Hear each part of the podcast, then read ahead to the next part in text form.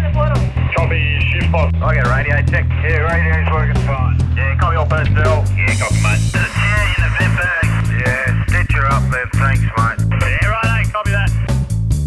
JD, do you want to have a go at the intro today? Nah, nah, I wouldn't fucking infringe on your territory, mate. Oh, you're no good for shorts at all. G'day, money miners. Welcome to today's show, the mining news. 17th of May, this beautiful Wednesday, and we're going into big, big blue, blue chip territory with uh, BHP. Mike Henry did a speech at the Bank of America conference and some plenty plenty of good a good q&a at the end of it which is going to be very interesting especially about the uh, lithium side of their business that does not exist. And we're going to go a bit into Greatland Gold as well. So, Trav, JD, let's get right into it. The Matty. Mike Henry speech. What is going on? So, it's Top my end last of day. town. I'm getting grace with the presence of JD. I'm gonna gonna miss him.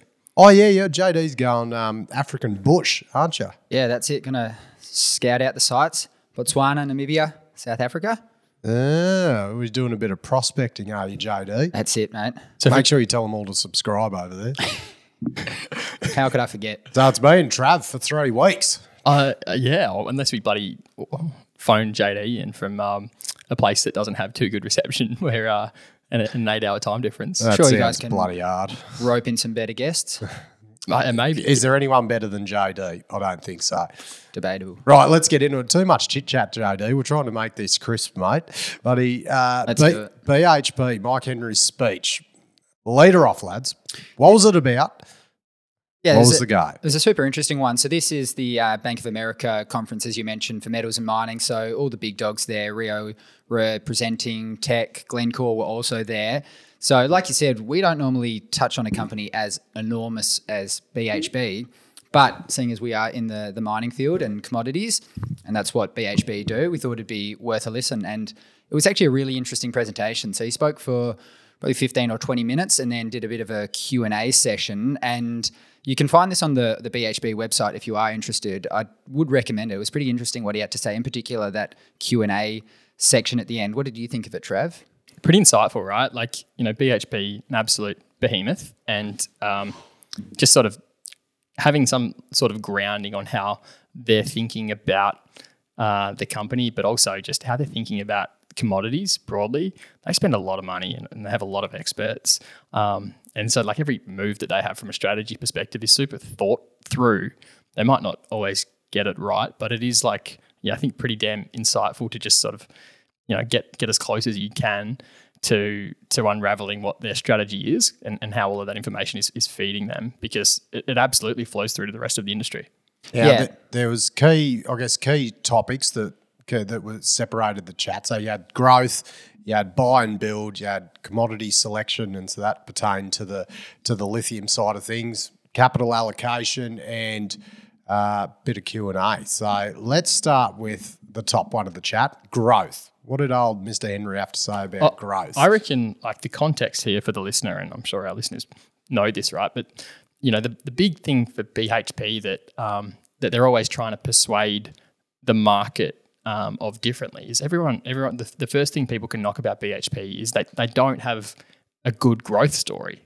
You know, they th- th- they they obviously lacked a lot of um, greenfields, shovel ready development projects, and they haven't you know built something um, you know, new and sexy in quite a while in that respect. And obviously, the deal they did with Oz gave them some exposure to some of those, um, you know, growth shovel ready projects. They got West Musgrave, which is yeah going to be a pretty substantial operation there.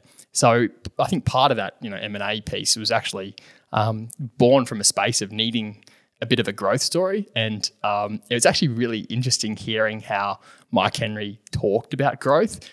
That, you know, like JD, you had a few pretty pretty salient takeaways there. What did you think?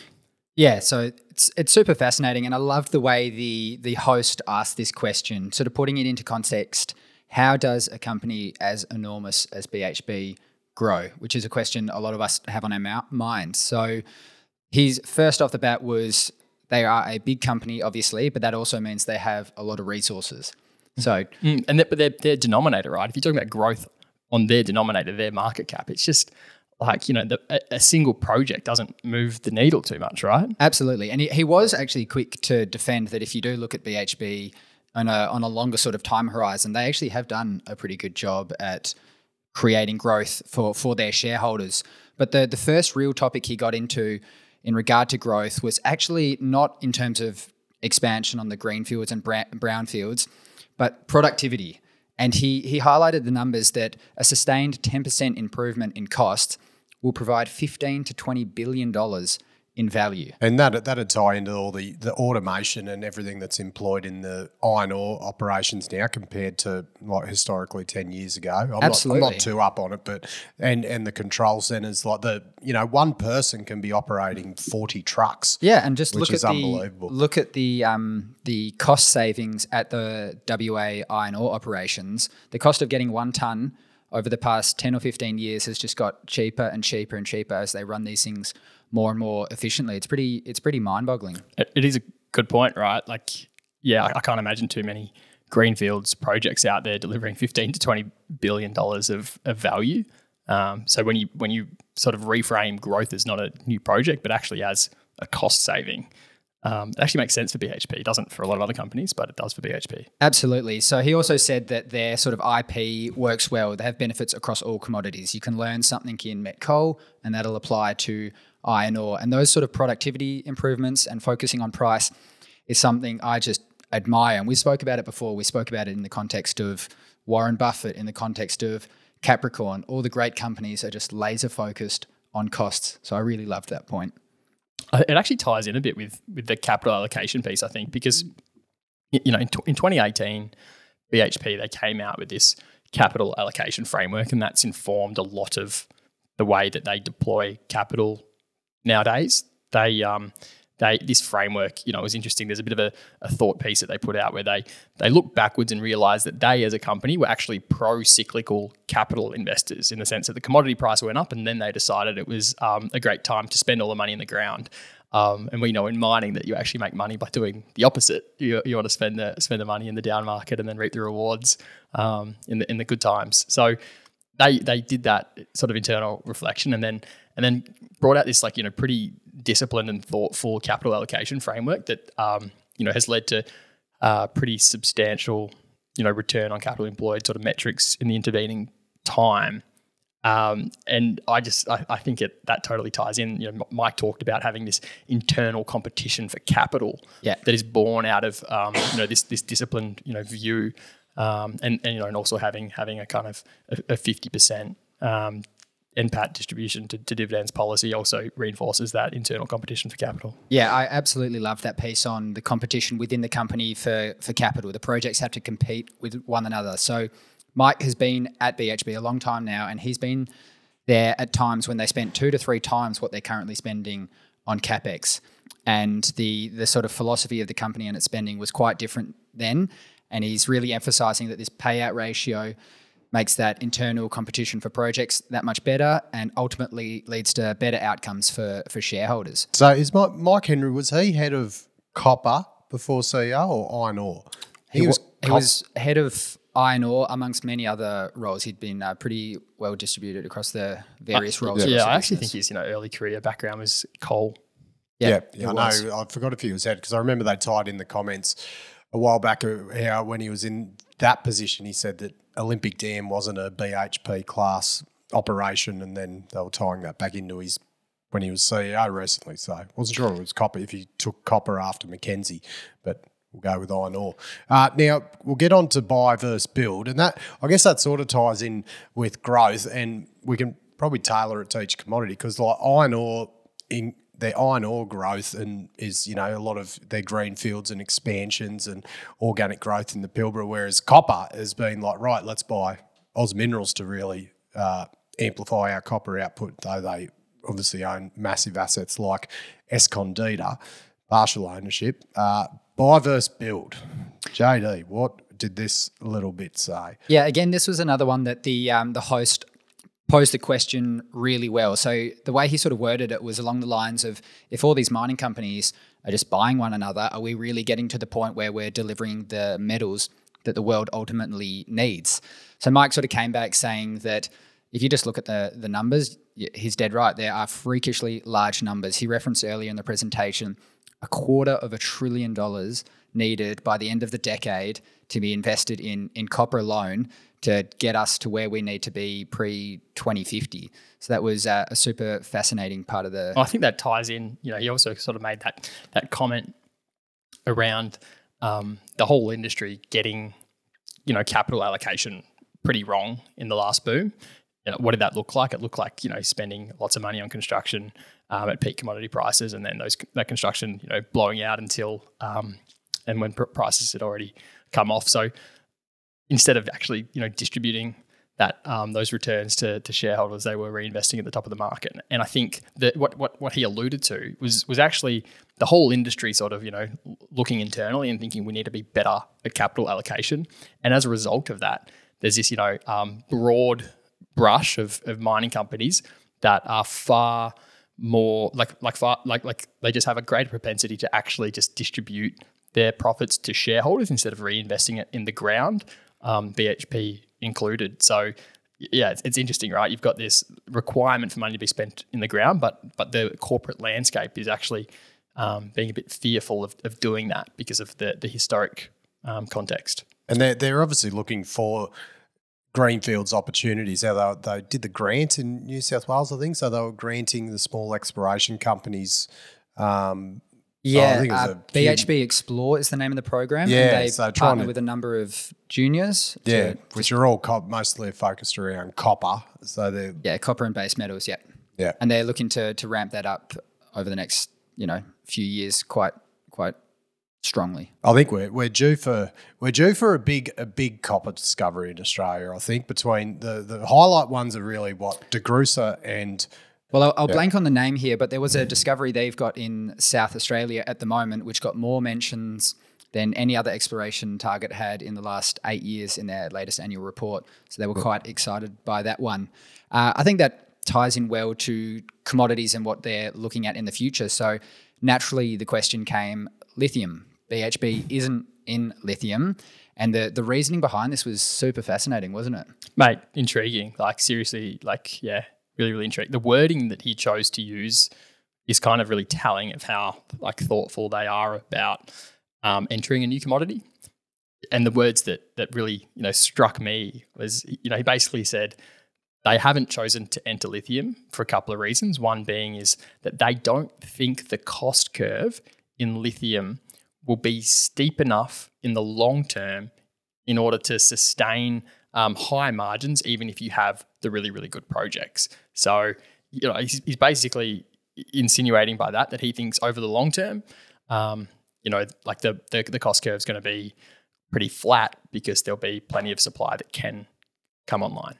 Absolutely. So, flowing on from that, he sort of said where BHP's intentions really line align. That is copper, nickel, potash, and then in the bulks with met coal and iron ore.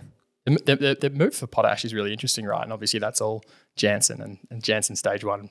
Um, Yeah, they got quite a big mention in the presentation. yeah, well, that's their growth story, right? Like the, the potash piece is their big growth story at the moment, I think. Yeah, and they Um, brought forward first production of stage one there to 2026. into 2026, yeah, and stage two will sort of feed off that. I think, yeah, I think I think that's going to be pretty pretty interesting part of the the BHP story going forward, and and we'll um yeah we'll all be be watching that one. what about why potash? Why are they're interested in potash? Well, like the thematics, like you look at BHP, how they they they talk about global trends informing their views of commodities, and for potash, the global trends are actually pretty compelling. Um, potash is, of course, used in fertilizers, but um, like, what are the global trends that you know underpin increasing demand for potash over time? Well, it's increasing urbanization, um, it's increasing agricultural intensity. Um, it's also the the fact that you know climate change is actually changing the way that um, how, how fertile our lands are. So it's all of these like trends,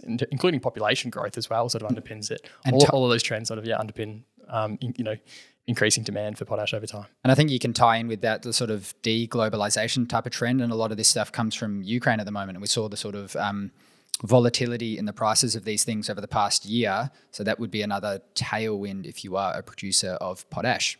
Oh, someone told me to buy a potash share after the Russia Ukraine war, and uh, it just went down. Yeah, don't, don't I was it. too late. Yeah, I mean, it's a different, like, so what BHP is doing is they're mining you M- are, by MOP, MOP, as opposed to um, like a lot of the ones on the ASX, they're, um, they're it- aiming to, you know, produce SOP from um, Salt Lake. So it's a completely different process. Right. Okay, let's get on to the next one. We're getting to the opportunity to be crisp on this one, JD. Greatland Gold. So, rumours of listing on the ASX. So, they're currently listed on the London Stock Exchange. So, Greatland Gold, for people that don't know, have the Havieron deposit, which is up in near Telfer.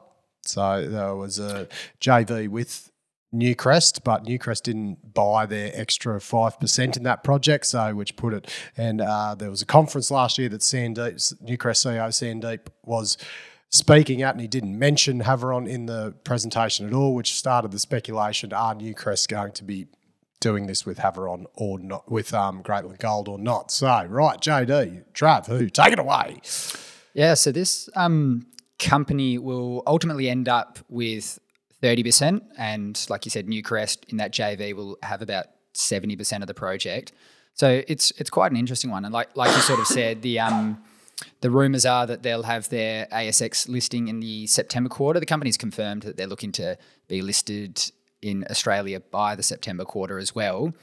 I think the the key uh, piece of information there is whether they have to do an equity raising. So this the rumors sort of came out yesterday, and the share price was off almost twelve percent on on the back of that. And there were rumors floating around of a fifty to hundred million dollar capital raising on the back of that. So an AF, AFR Street Talk article comes out, sort of, yeah, hypothesizing that this dual listing will involve a capital raising. Share price comes off, and then Greatland Gold put out uh, a press release or, or announcement themselves to um to to to address that rumor by basically saying they haven't decided whether or not they're going to do a capital raising alongside it or not. Um, that whole share price movement piece is interesting, right? Like, yeah, it's um, I think you see a bit of this stuff kind of happen in, in the space a bit where um, where wherever there's an anticipated capital raise to come, um, yeah, some funds are, are opportunistic in that light and they'll um, yeah, sh- like like short ahead of time and then buy into the raise. Yeah, I think it's sort of the nature of companies that are pre-revenue, just spending a lot of money, and they're reliant on on capital markets. And it's actually not the only rumor that's sort of swirling around the stock. Obviously, with the the huge Newmont Newcrest tie-up that we're seeing, there have been rumors that um, the company Greatland would have a go at maybe getting Telfer. Yeah. Well, like, yeah, for Greatland to get Telfer, that kind of that theory makes a bit a bit more sense to me when you just look at Greatland's board. Um, yeah, like Wyloo have positioned themselves there, and you look at the board, and it's filled with a bunch of highly credentialed FMG guys. It sort of gives you the the feeling like they want to build it, um, or that yeah, that they, that they want you know long term position here. It doesn't it doesn't feel and look like a board that wants to sell themselves. Yep, and look, Telfer's um, look, it's still ticking along. The the main cave finished, but um, look, I'm not too up on it. I did work there, but um, oh, there'd be mass amounts of exploration potential in and around that mine. It's a, just a massive. There is bloody gold everywhere up there. So and a lot of in- infrastructure, massive mill. Um, Yeah, that's what I guess positioned Newcrest so well to be the the JV partner with Greatland. yeah, but I think there was still conjecture: are they going to truck it to Telfer because it's going to be a very large scale deposit Havieron because it's a big. Um, I think it's a porphyry system, like big. It's a big bulk Yeah, mining big system. Are Copper gonna- gold thing. Yeah, they're going to truck that much all the way to Telfer, which is a bit of a distance, or are they going to build on site? So, not not sure.